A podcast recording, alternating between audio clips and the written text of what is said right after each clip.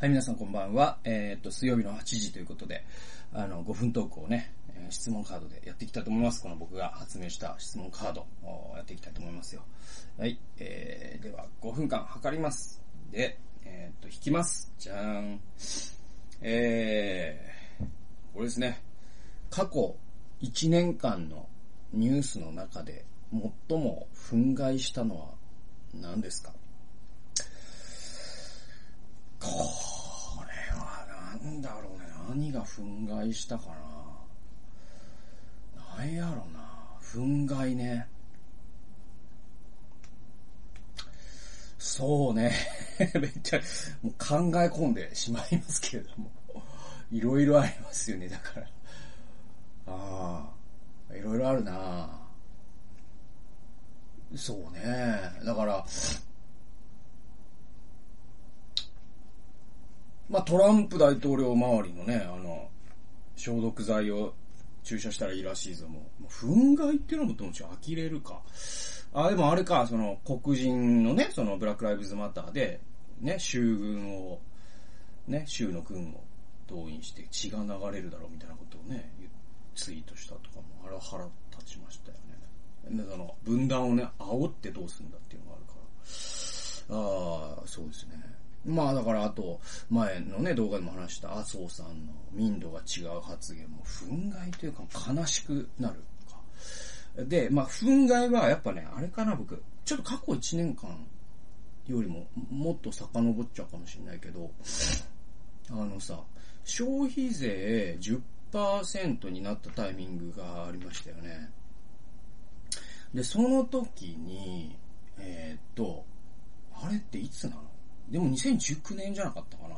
で、10%、8か ,8 から10%なった時に、これ僕、物は見てないんだけど、朝日新聞が一面広告みたいなの出して、えっ、と、我が社は、ね、せ、えっ、と、お値段、据え置きでやらせてもらいますって言う言うんですよ。企業努力で、みたいな広告出したんですよ。それは憤慨しましたね。なぜなら、新聞は政治の力によって、軽減税率の対象だからですよ。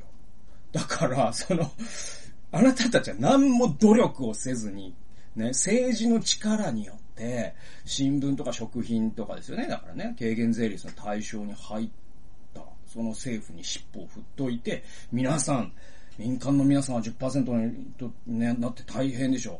私たちは据え置きでやらせてもらいますっていうのは、その、あ、ね、税率が上がった業界の人だけが言っていい言葉だし、なんかその、そのなんか神経の逆なで方はもうマジでこいつら大丈夫かと僕はその朝日新聞の中に止める人はいなかったのかと。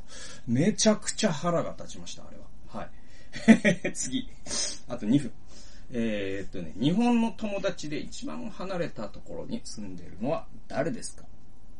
えー、まあこれはね、あの、動画なんで、一般公開の動画なんで別に名前を挙げてとかはしませんけれども。そうだね、一番離れたで言うと、北海道にもね、友達いっぱいいますけど、多分沖縄の方が遠いでしょうね、その、あ、でも日本人なの？これ。日本に住んでるか。日本のだから。日本人だとまた海外にいる人いるけど、えっと、やっぱ沖縄じゃないですか。沖縄に友達がいます。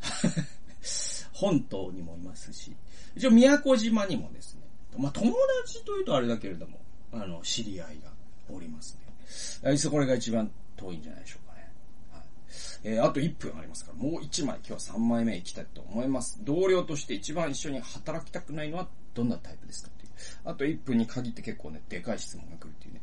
一番一緒には働きたくないのは同僚としてね、あのね、な、なんやろうね、まあ、まあでも普通に仕事できないやつは嫌だとかはあるけど、あるけど、ああ、そうだな。だからなんか、あれかな？なんか噂話とかにすごい、その、政治的な人間？なんか、うん。すごいあの人ああらしいよみたいなことを吹聴したりとか、その人の情報をやたらに得ることで、なんかその人間関係の中の立ち位置を上にしようとする人は嫌いです。あもっと自分の技術とか仕事の、仕事ができるという、その実績によって自分の立場を上にしてもらいたいなと思います。はい。